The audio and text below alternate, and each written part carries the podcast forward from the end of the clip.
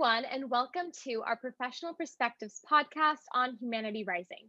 I am your host, Alicia Gupta, and today I have with me Steve Killale, A M. What Cause Inspires You is a podcast founded for students ages thirteen to twenty-one to be able to share the service they are doing in their communities. We recently launched a Professional Perspective series in order for experts in their field to give insight to our youth about how to make a stronger impact and accelerate social justice movements. As a global philanthropist, Steve has laid the foundations to develop an entirely new understanding of peace. As a thought leader, he has reshaped the entire concept to recognize its integrity to the revival of our economic and political systems. Few provoked global thought amongst both policymakers and members of the public quite to the extent of Steve. As an international entrepreneur behind a global think tank, the Institute for Economics and Peace, he combines a highly successful career in technology with a philanthropic focus on peace and sustainable development to shed new light on issues from terrorism and conflict to economics and prosperity. The Institute for Economics and Peace, I E P, Ambassador Program provides peace builders from around the world with concrete knowledge and resources to help foster peace within their networks and communities. The program is a means through which I E P's research is activated. Consisting of three webinars with research and figures from I E P, participants are required to utilize their learning from the program in a peace project or presentation. And we're super excited to announce that we're bringing this program to Humanity Rising and all of our students in the movement. The podcast series will be available on Spotify, YouTube, and Apple Music under Humanity Rising Voices. Be sure to stay updated with new podcast releases at humanity dot rising and at What Cause Inspires You on Instagram and at Humanity Rising on LinkedIn and Facebook. If you are a student listening in today, be sure to sign up on Interview to receive community service hours for participating at our live podcasts and receive updates on our scholarship challenges. All right, Steve, it's great being able to speak with you today. Are you ready to begin? Sure, ready whenever you are. Perfect. So in the theme of what cause inspires you in Humanity Rising, what cause inspires you? What is your passion? What drives you?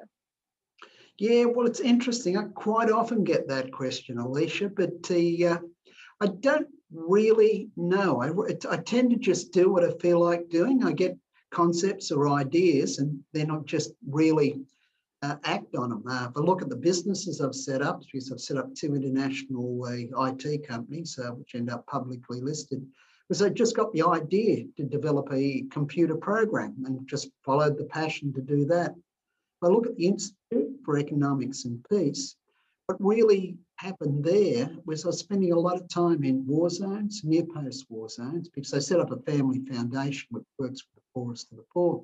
And a lot of the time, the poorest of the poor are in conflict zones. And I was in northeast Kabul in the Congo, and I was walking through there, and it's, I guess, one of the least peaceful places in the world. And I sudden, suddenly started to think, well, what is the opposite of all these stressed out countries I'm spending time in? What are the most peaceful nations? And is there anything I can learn from them which I can bring to the programs I'm doing? Searched the internet and couldn't find a thing. And that's how the Global Peace Index was born. But what happened is the more I was looking in to, the, to a, a peace, and I realised just how much we didn't know about peace. And just one simple example. Mm-hmm. So if you look at the Global Peace Index, so it measures the uh, you know, peacefulness of the nations around the world. It covers about ninety-nine point seven percent of the world's population. But if you can't measure something, can you truly understand it? If you, and if you can't measure it, how do you even know whether your actions are helping you or hindering you in achieving your goals? You just don't. So right. Now that's the measurement of peace. What I realised as we move further on, a lot of the time when we think we're studying peace, we're not actually studying peace. What we're doing is we're studying conflict. And peace and conflict aren't exactly the same concepts. They're, they're, they're yeah. somewhat two different sides of the same coin. Uh, uh, and so what I realised, there's this whole field which was the open to, uh, ex to exploring. And I think for me, the passion is actually really in uncovering the unknown. So I've always felt myself a bit like an artist, if you like. I always want to colour in the white piece of the canvas. And so I'm always, my mind's just always looking for, gee, being critical on anything I see and looking for avenues to be able to do something different. So I think there's a passion. The passion's probably, it's an entrepreneurial passion in many ways, just doing something original and new, which I think has some meaning for society. I guess that's the best way of doing it. But what I'll do is I'll just come back, we'll just come back to peace and conflict. So the thing about the oh, Institute for Peace is when you look at peace, a lot of the time when we think we're working on peace, we're working on conflict. So we're looking at conflict and how to stop it. But it's very, very different, the concept of what creates for a resilient nation, one which is highly peaceful, which doesn't have conflict. And so the best way of looking at this is an analogy with health. So if we think, we go back, let's say, to the fifties, great breakthroughs in pathology. Uh, none of us are going to die of a heart attack young. We're now curing cancers. And so pathology, studying the sick and the dying is really important, really important. But it wasn't until we start to look at the positive health that we actually started to understand what was needed to have a healthy and robust life. And so there are things like good exercise, correct diet, positive mental disposition. And you're not going to learn any of those things through studying someone on the deathbed, on their deathbed. And it's the same for peace. If we want to understand the resilient aspects for peace, the ones which keep societies peaceful, we need to understand the healthy, not the sick economies. Yeah, that, that is a really amazing analogy, and definitely not a perspective that a lot of people think of. Um, first, the perspective that artists are entrepreneurs and vice versa. I think that is a cornerstone of building any great company. Um, but secondly, taking that to a peace and conflict resolution, a lot of people definitely focus on how can we solve the existing problem, not how we can go back to the roots of it and actually work towards peace and see how we can enhance the peace side of things and really focus on leveraging that as a tool to achieve world unity. Um, and so on that note, do you think that world peace would be possible if we do focus on that side of peace and enhancing peace? Um, and if so, what has to happen in today's day and age to achieve that world peace? So we look at it, and peace is a relative concept, okay? So it's only relative when you compare it to something else. So what is peaceful? There's no country in the world which you'd say is absolutely peaceful. But on the other hand, you can go to some of the most violent places in the world and you can still find pockets of peace that may just be simply within a family unit, or it may be in, within a small village. So peace, first up, is a relative concept. Uh, I can't imagine a world which is going to be absolutely free of violence. I, I, it's not, not something I can imagine. Not, certainly not in my lifetime, my children's lifetime, or my grandchildren's life. I just can't see it. But what we can do is we can aspire to make the world more peaceful. So let's just think about that for a second and unpack it a little bit. So what would happen if we could just shoot for making the world ten percent more peaceful? That's within everyone's imagination. Okay. So that's great. We get that. Then let's think of another ten percent. But the idea is to bite off, I believe anyway, chunks which are achievable. Now, to do that, we need to then understand what the main, main things in the world which cause peace to deteriorate. And there are two, if we look at this, and it's a lot more complicated than what I'm going to put forward here, because there are many, many types of violence. But the two which are the most tragic are war, and then all the consequences which go with war, which are torture, rape, and a whole range of other uh, things. And then homicides. And so if we look at just those two and tackle those two, we then, in terms of the measurements we use, we can make the world a lot more peaceful. So if we, let's say, look over the last decade, for example, the world's peacefulness decreased by about roughly two point five percent. Okay, so that's not a lot, but on, but from another angle, uh, well, what does that actually mean?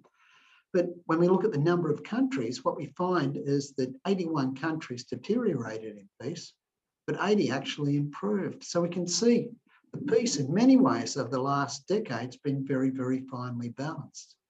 Yeah. Now, if we went back and we looked at the wars in the Middle East, for example, and those wars didn't occur. So we'll say that Syrian, Iraq, and uh, let's say Libya.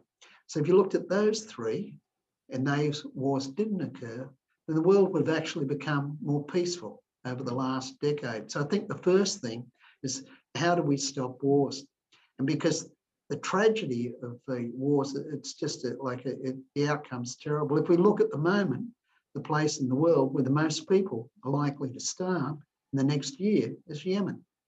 And that's simply because we've got a war going there. And when you've got a war, you really can't get the, fam the uh, food which is needed for the famine relief into the areas. And the famines themselves are brought about by the war. So, and huge refugee flows as well. So that, that, that, that's the first thing. Now, so part of that comes back to the international community and the international community's role in not starting wars. And I'll notice that the Biden administration at the moment is looking at a proposition which they're likely to look at how can they legislate to try and stop the U S having these wars, which some people say last forever. And they'd be things like the Afghan war, the Iraqi war, and sort of obviously they're not boots on the ground, but the engagement in, let's say, things like the Syrian war. So I think, look, that, that's a good starting point. But yeah. the thrust of the work we've done, and I've got this all set out in the book I've written, Peace in the Age of Chaos, which I uh, recommend anyone who's interested in this stuff to read. So if we look at that, there's a concept called positive peace, which is the attitude, institutions which create and sustain peaceful societies. What I recommend is for people to focus on building the positive peace within societies, because in the end, that comes back and builds the resilience. It means that societies then, when challenged with internal shocks or external shocks, don't actually fall into conflict. They've got the resilience to be able to deal with the pressures and then to be able to bounce back. In many cases, when they bounce back, they can be stronger because the society itself's adapted. It's got better attitudes, institutions, and structures in place to deal with conflict. Yeah. And I definitely want to come back to that phrase, positive peace, to be able to give our audiences a little bit more information. What exactly is positive peace and how we measure it? But, you know, right now, conflict, wars are very easy to be measured. The death numbers, we see how much ammunition we're spending. We see war zones torn apart. It's noticeable, it's tangible, whereas peace, sometimes a little bit harder to measure. So Stephen, your experience traveling around the world, how were you able to come up with a metric to actually be able to wrap your head around the measurements of peace and how we're progressing as a society with using a peace metric um, and focusing on those analytics versus the analytics of conflict? Well, first off, what I'd say is there's a lot of things which would be really great to measure, but we haven't got the necessary uh, information to be able to measure. Okay, so domestic violence globally would be one. Okay, uh, uh, what we've done is we've uh, divided the, uh, the concept of uh, peace, and what we use is the absence of violence or fear of violence as the definition of peace. So we take that and divide it up into three different domains. So the first is militarization. The second is ongoing conflict. And the third is internal safety and security. And so we treat these three different domains, and that means then you can measure the changes in these domains over time, but to produce the Global Peace Index, we bring it all together. So ongoing, ongoing conflict is the intensity of the conflicts, it's the number of people who die in those conflicts, so, and some other measures around that. Militarization looks at sophistication of the weapons, the percentage of G D P spent on the military, uh, and other things, so the number of the uh, your troops uh, and such, number of heavy weapons, uh, like particularly nuclear weapons, that get the worst rating. Then if we look at the internal safety and security, it consists of things like the number of homicides, level of violent crime, state-sponsored terror on its citizens, the number of people incarcerated, the number of the uh, police per one hundred thousand population, uh, yeah, the effect of terrorism on the, on the country. And they give you an idea of some of the indicators which we use there. Got it. Awesome. Yeah, that's a great insight as to peace in general. So now I'm kind of moving back to the space of positive peace. How did you get started in defining positive peace and kind of bringing that measurement in? How were you measuring positive peace in your book, uh, Peace in the Age of Chaos? Well, what we did is we started a, a, a, with the Global Peace Index. Okay, so it ranks one hundred sixty-three nations around the world, and ninety-nine point seven percent of the world's population, as already mentioned. So what we did then is we've developed, because we're headquartered in Sydney, Australia. That accounts for my funny accent, but uh, we're headquartered in Sydney, Australia. And so we've developed down here about twenty-five thousand different data sets, which we regularly use for statistical analysis.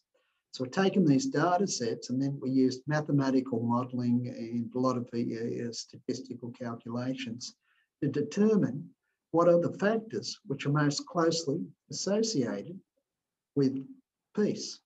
And so now, as we've taken those factors, we then use further statistical techniques to be able to clump them.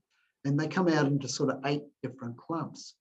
And so those clumps, if you like, uh, we call now pillars of positive peace. Now, having developed those pillars, what we do then is we turn that back round and produce another index, which we now call a Positive Peace Index. And this is the part where it actually really gets quite profound. So it's one thing to isolate the qualities, but once you've turned it back round into an index, you can now see the momentum of countries. You can see which directions they're going. Uh, uh, the underlying uh, qualities which create peace improving, or the under qualities, underlying qualities which create peace, are they deteriorating? So you've got the ability then to really be able to get a much finer analysis of countries.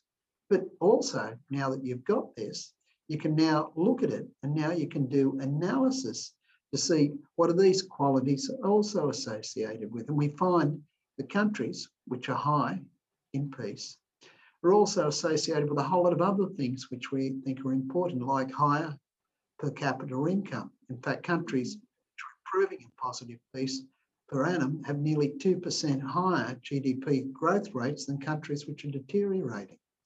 We also find countries which are high in peace perform better on measures of the ecological performance. They perform better on measures of uh, well-being and happiness, and better on a me measures of a whole range of different measures of inclusion as well. So therefore, in many ways, you can take positive peace and say positive peace describes an optimum environment for human potential to flourish. So that's just one way, just one way of looking at it. So we're putting out the next edition of our Positive Peace report, and it'll probably be out in a couple of months, probably be out in about six weeks from now. But one of the profound things we could see in that was what we did is we looked at the, uh, the countries which had the biggest differential between the levels of peace, and which were called actual peace, and their measures of positive peace. So we find if the actual peace is a lot higher than the measures of positive peace say it would, should be, then we find over time these countries fall. So if we went back ten years ago and we took the, uh, uh, the ten countries which had the highest deficit, you like, in positive peace compared to their actual peace, nine of those ten countries fell. We also then went and looked at the ten countries which had the largest force in peace globally over the last decade. You could have forecast that out of the thirty countries with the highest deficit in positive peace. In other words, the countries which had the biggest difference between their actual peace and their positive peace. So it's a framework for be getting able to predict where future conflicts are going to occur. It's a pretty good framework as well. Yeah, yeah, it's really about keeping this once abstract topic and being able to narrow it down to concrete evidence, facts, and numbers, so we can wrap our mind around it and then have an attack. Um, if we're going back to the definition of what peace was, you had mentioned before, it's the fear of, it's the absence of fear, it's the absence of that destruction. And when we look at countries succeeding, we often see a leader, a government, someone in the forefront representing the country's decisions. And if we take the Positive Peace Index um, and being able to measure that deficit, you know, it, it relies on the government being able to make some sort of change or some sort of actionable items to improve the lives of their citizens, of their, um, of their community members. So in your opinion, Steve, what makes that good and effective leader to be able to harness more positive peace um, to help the overall country improve? It gets hard. Leaders quite often look so good coming into office and so bad a couple of years into it. You know, there's so many of them come in and like, they're going to drain the swamp, they're going to clean up corruption, and then we find that uh, four or five years after they get out of office, now they're, they're facing uh, corruption charges themselves. Such a common story in so many different countries. But there's a lot of models for leadership, but there are a couple of principles which I really, really ascribe to. And so one is competence, and, and I guess the other, I suppose, in some ways, we'll just, we'll just call it compassion, for want of a better, better way to describe it. So there are a lot of, so there are a lot of leaders, okay, who can be really good people, okay? They're, they're very heartfelt people. But on the other hand, they uh, haven't got any skill in the subject matter they're doing, and quite often aren't necessarily great leaders. And so they can have all the good intentions in the world, but without the skill sets, then what you do is you find that they're fairly well incompetent, nothing, nothing much positive happens. On the other hand, you've got other people who've got all the skill sets in the world, okay, really competent, really know the subject matter, we'll say in this case politics, but they're, uh, uh, how can I put it, they, uh, totally self-interested and pretty heartless. And those people, it can be really effective, but gee, they can be downright dangerous. So for me, what you need in a leadership quite often is you need that heart and head combined together. So you need someone with really good skills, but you need someone also who's a, a compassionate and really interested in public service. So we use the word public service often, okay, when we're describing our leaders, but not many of them there are public service. Most of them are there for something to do with their own egos, something they want for themselves from that public office. So in many ways, we've got to get a lot better being able to combine the two. And I think in most Western democracies, we generally are looking for leaders who are competent. We think leaders who are hard, because we need sort of hard, strong people to uh, lead us. And we do need strong people. We do need competent people. But the hardness, well, I question that. I think we need people who are much more compassionate. And I think from that, we will get a lot better leadership. Yeah. Definitely. And a lot of what I heard from that response was this core principle of empathy. Uh, mixing in that empathic sense of ourselves into our daily works, into our daily experiences. And so I definitely do think it's one to have a strong head and know kind of the educational material behind something. And it's another, especially in a place of power, to be able to use that knowledge to actually empathize with the community standing around them and be able to cater best to those needs. And that's something that empathy, it's something that anybody in any walks of life, regardless of job, power, position, can learn. And it's something that I personally am trying to develop as well. It's not an easy task, always putting yourself in the, into the shoes, the mind, and the heart of someone else. Um, and so what I think a lot of that empathy comes from is also this want and need for inner peace. And so I've often heard that you can't actually have world peace without inner peace, to those principles such as empathy. Um, Steve, in your opinion, how do you achieve this inner peace? Can you share a little bit on maybe your meditation cycles and how that's impacted your life, or anything else you recommend to actually achieving this inner peace and therefore connecting it to being able to be empath- empathic and sympathetic to our community members? So I think the first thing as we look at it, uh, you, you, the, the, one of the questions I often hear, uh, do we peaceful people create a peaceful society, or does a peaceful society create peaceful people? Okay, so first up, I don't think you can separate the two. Uh, it, it, all this stuff works systemically, which we'll come back to, I'm sure, in uh, later on in the in, in this talk.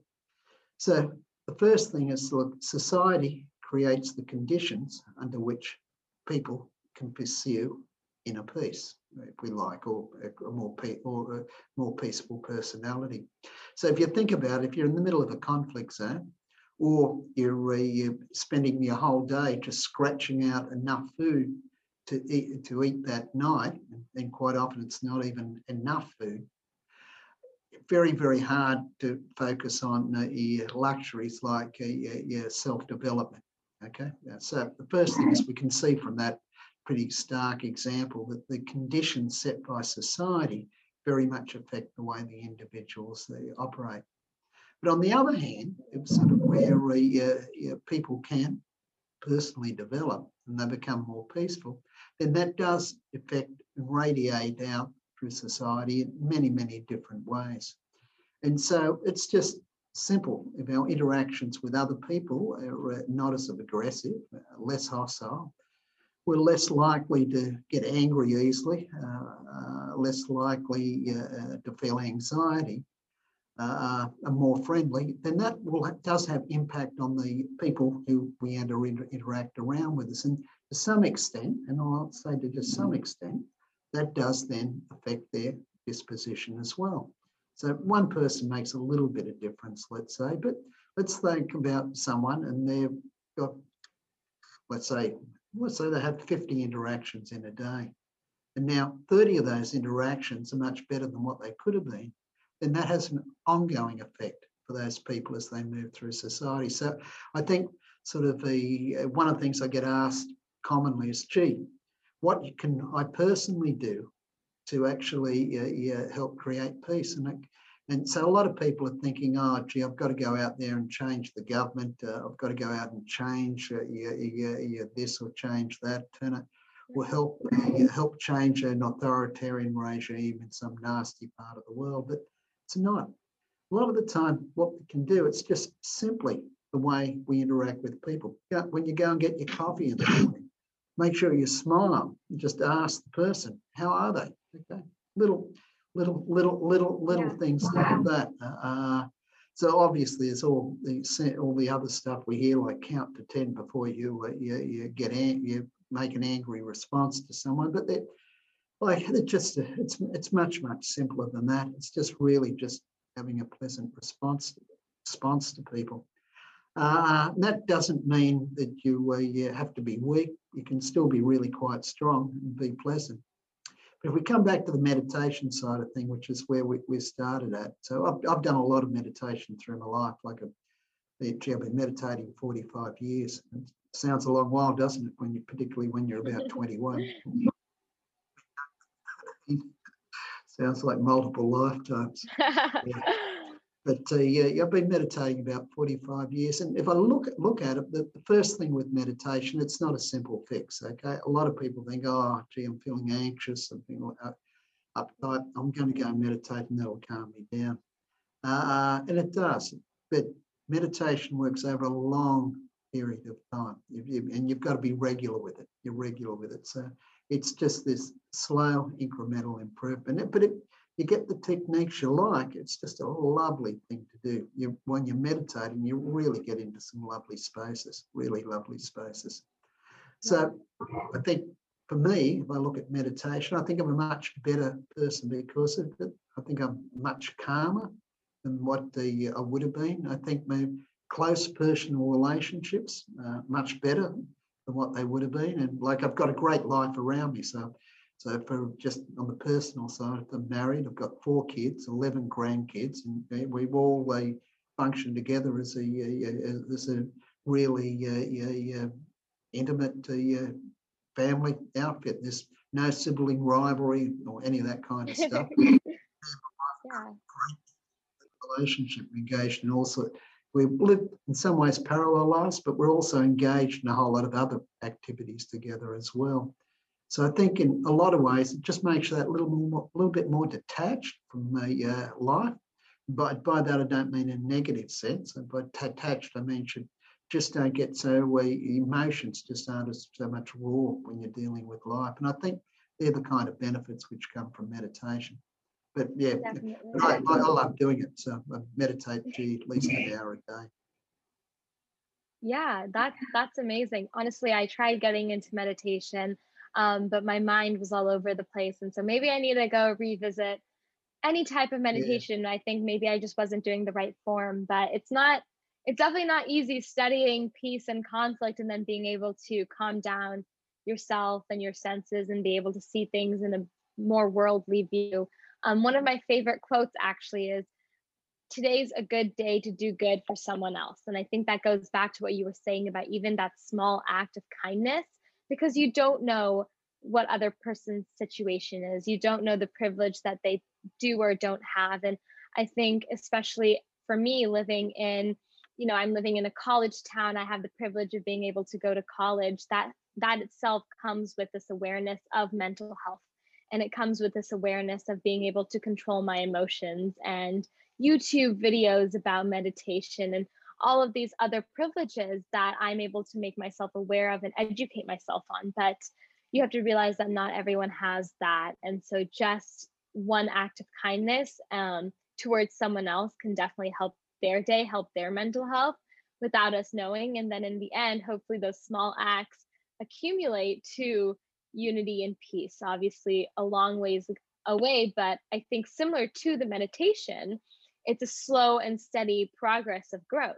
Um, because small, one day at a time, being able to be kind, being able to help someone else realize something that they might not have before, being able to spread that cheer and joy that you might be experiencing one day onto someone else's life are the small things that will bring us all closer to each other.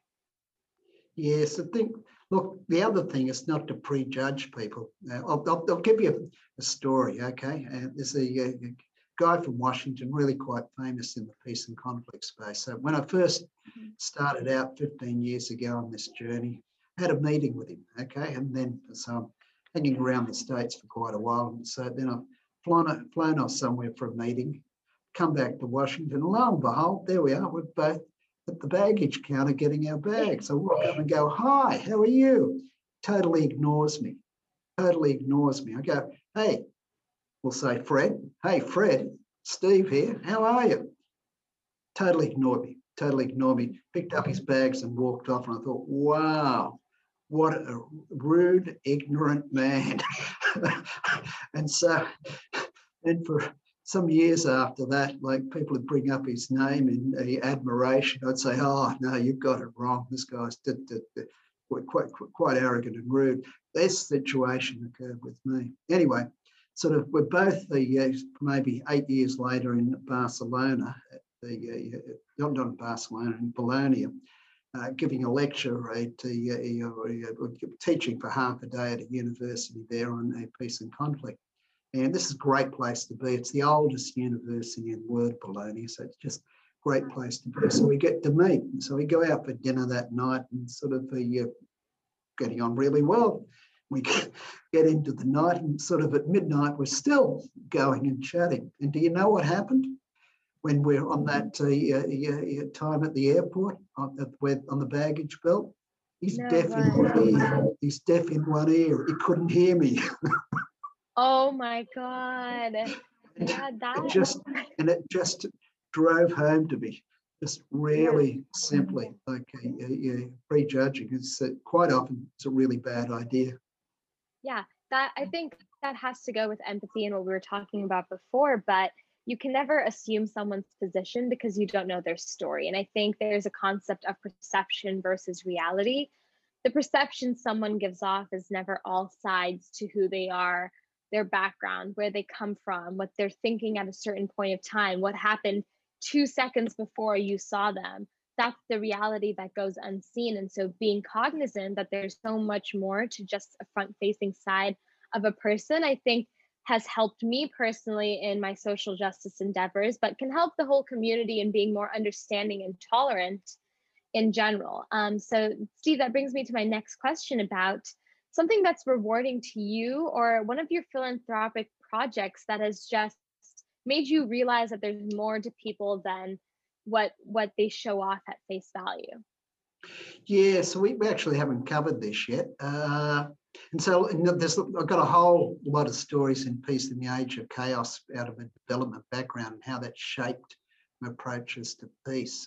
Uh, so, but the, uh, yeah, so I've got a family foundation, sort of after I've made a whole lot of money out of business, you, you set up a family foundation. And since then, it's done about over two hundred projects now in the developing world. We might be up to two hundred twenty. Uh, direct beneficiaries from that are about three point two million people.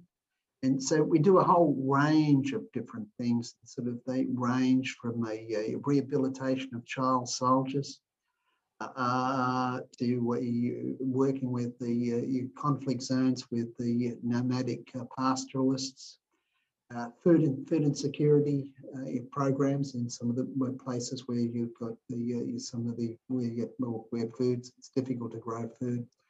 I've done, done a lot of famine relief. I've just finished the, uh, feeding uh, people in Zimbabwe. They've got really good rains the last few months, so we're now shifting the attention to Yemen, where we'll be putting feeding programs into Yemen.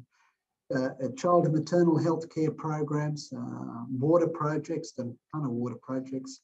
Really, really think that's important. So as we're sitting here at the moment, it's about one point four billion people on the planet who haven't got access to safe drinking water.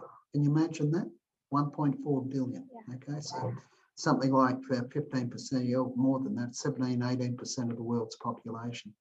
Mm-hmm. So look, there's, there's some of the things, but there's a whole range of stories. I'll, I'll give you a couple of inspiring ones and a couple of the uh, really tragic ones.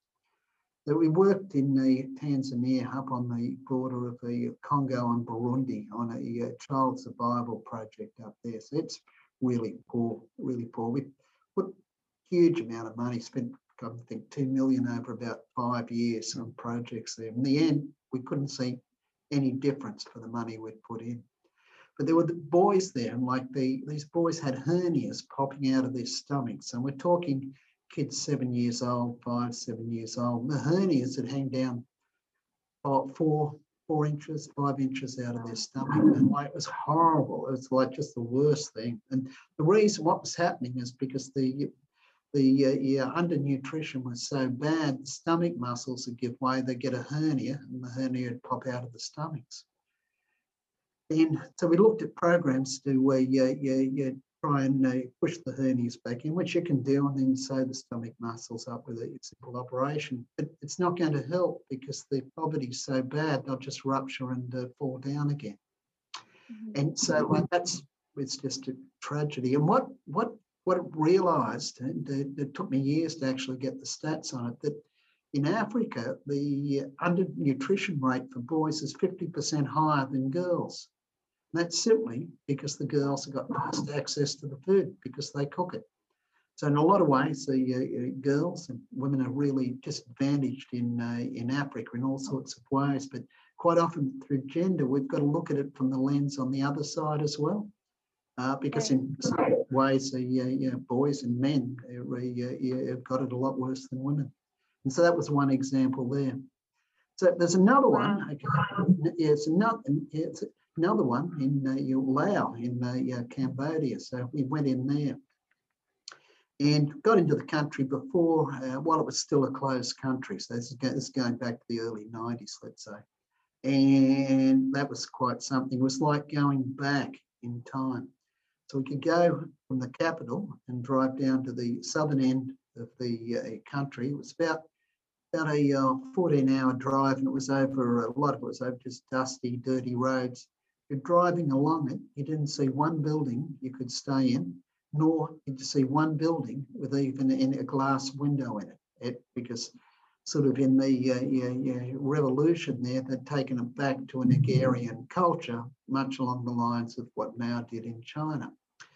And so we got down, we had an area there we're working with, and we put the uh, clean water in. And so this was simple, it's just putting pumps in and then pumping the water out so they got clean water. We did it for about the initial project, about twenty thousand people. So that's a lot of people. And the child mortality rate dropped from eighteen percent down to twelve percent. And sort of it wiped out a whole range of waterborne diseases. So about a third of the sickness was because of waterborne diseases. And like we did that for less than twenty dollars a head. And I was, after that, I was hooked. That was one of the very first projects that I did. I was hooked on developmental, developmental aid. But since the child mortality rates globally have fallen, you don't get those kind of uh, rates anywhere other than in the worst conflict zones these days. So that was, that, that was one, that was a truly inspiring story. Oh, and I've got a mug here. We, we were talking about it earlier on. I'll show, I'll hold the mug up so everyone can yes. see. So you see these two Buddhist monks, okay? So they're in Mandalay, okay? And so we, uh, we, we, we started to support them maybe fifteen years ago. They provide free education to about ten thousand kids in Mandalay.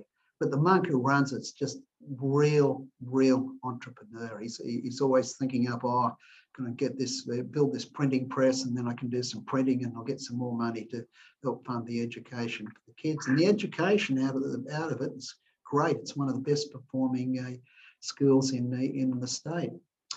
But I've turned up there one day and there's all these kids, okay, fourteen, fifteen, thirteen to fifteen, let's say.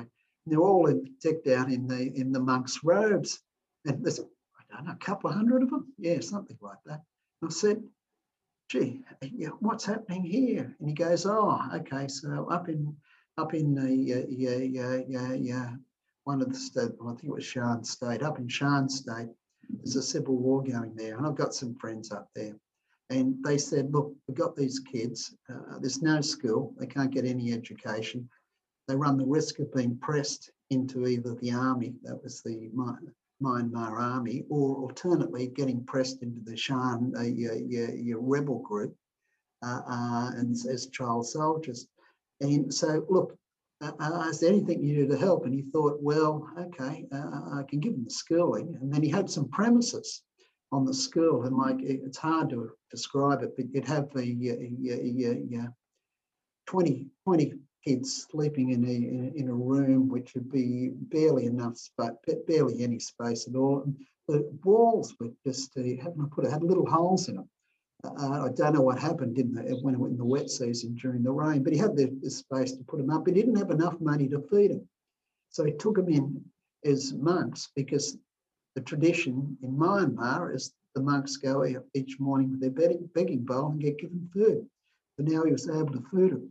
Feed them. So now you have these two hundred kids getting educated somewhere safe, uh, maybe a little bit wet, but somewhere safe and getting adequate food. And that was just great entrepreneurial story. Yeah. Yeah.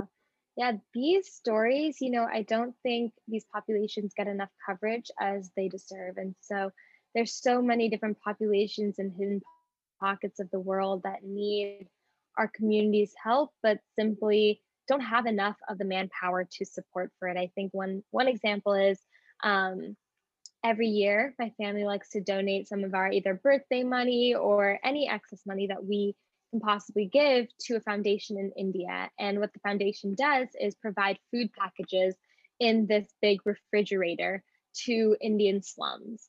And so I was shocked this year when I found out how many children we were able to provide with what I would consider considerably less amount of money in today's um, economic standing. And so I was able to feed almost one hundred individuals with seventy dollars. So less than a dollar per meal was given to feeding an individual and helping them throughout the day. And I think if more people had that, um, had that knowledge, if more people were able to gain access to organizations and entrepreneurs who are already doing the hard work for providing for these communities, then we're able to exponentiate that growth. And I think that leads us to our very natural next question. But how can youth join the Positive Peace community, in their schools, in their community, or how can they across the world?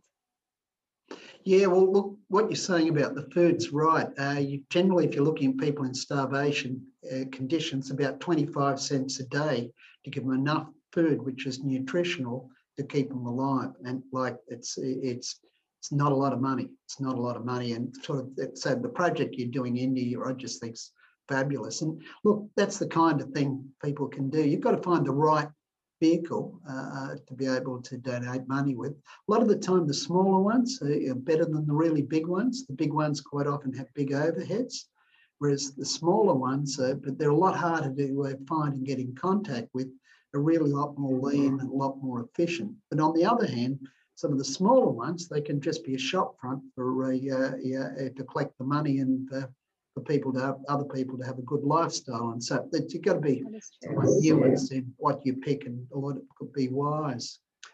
Uh, uh, but look, if we come back to it and we sort of look at positive peace, we train a whole lot of people on it. So to date, we've trained about the uh, three thousand I E P uh, yeah, peace ambassadors.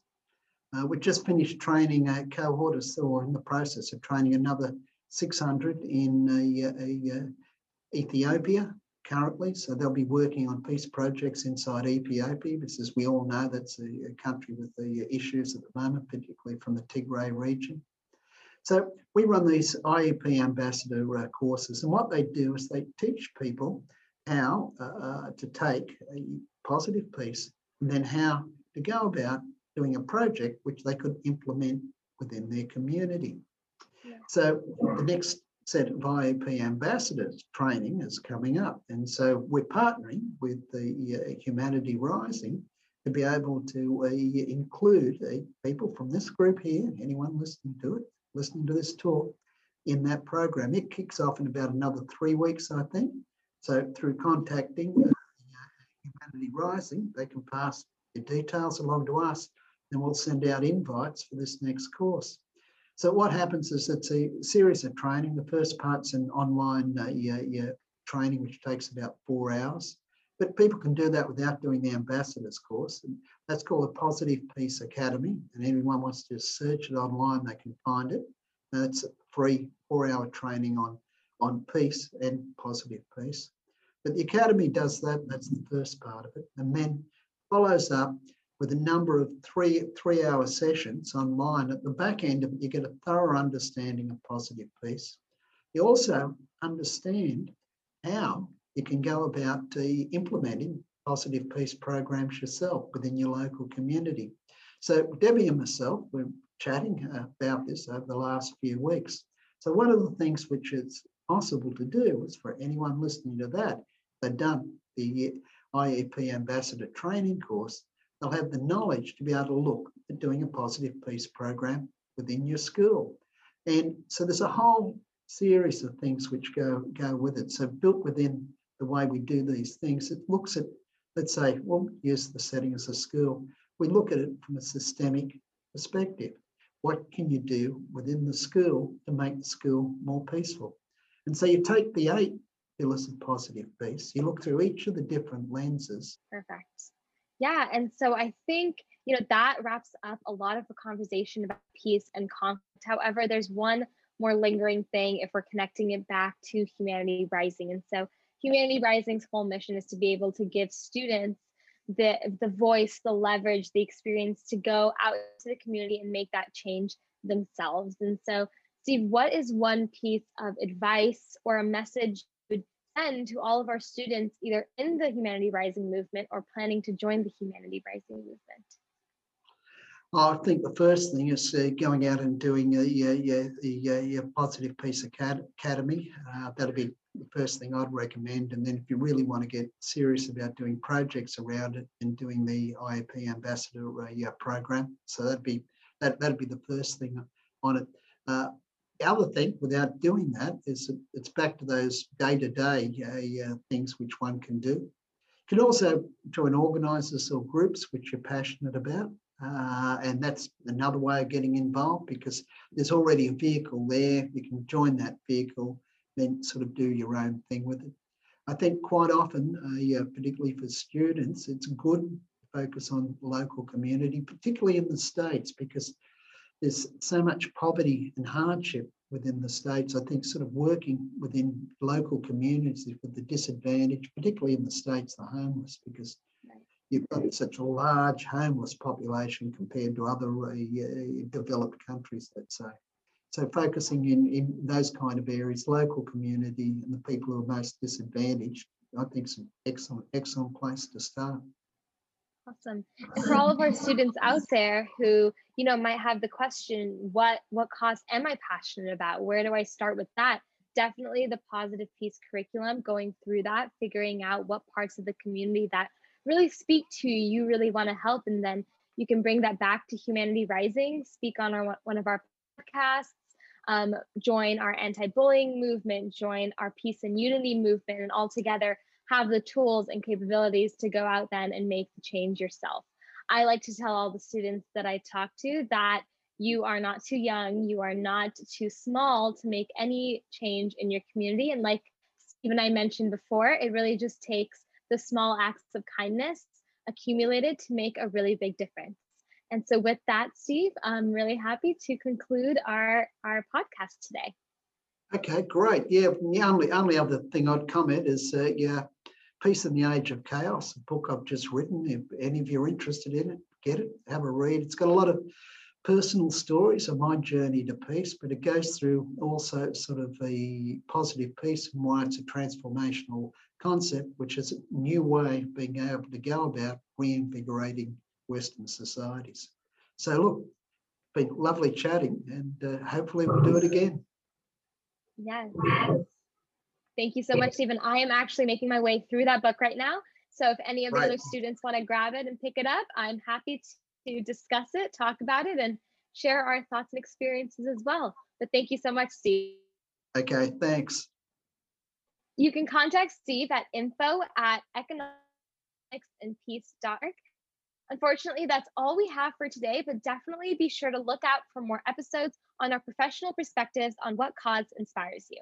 I'm your host, Alicia Gupta, and I hope you all continue changing the world.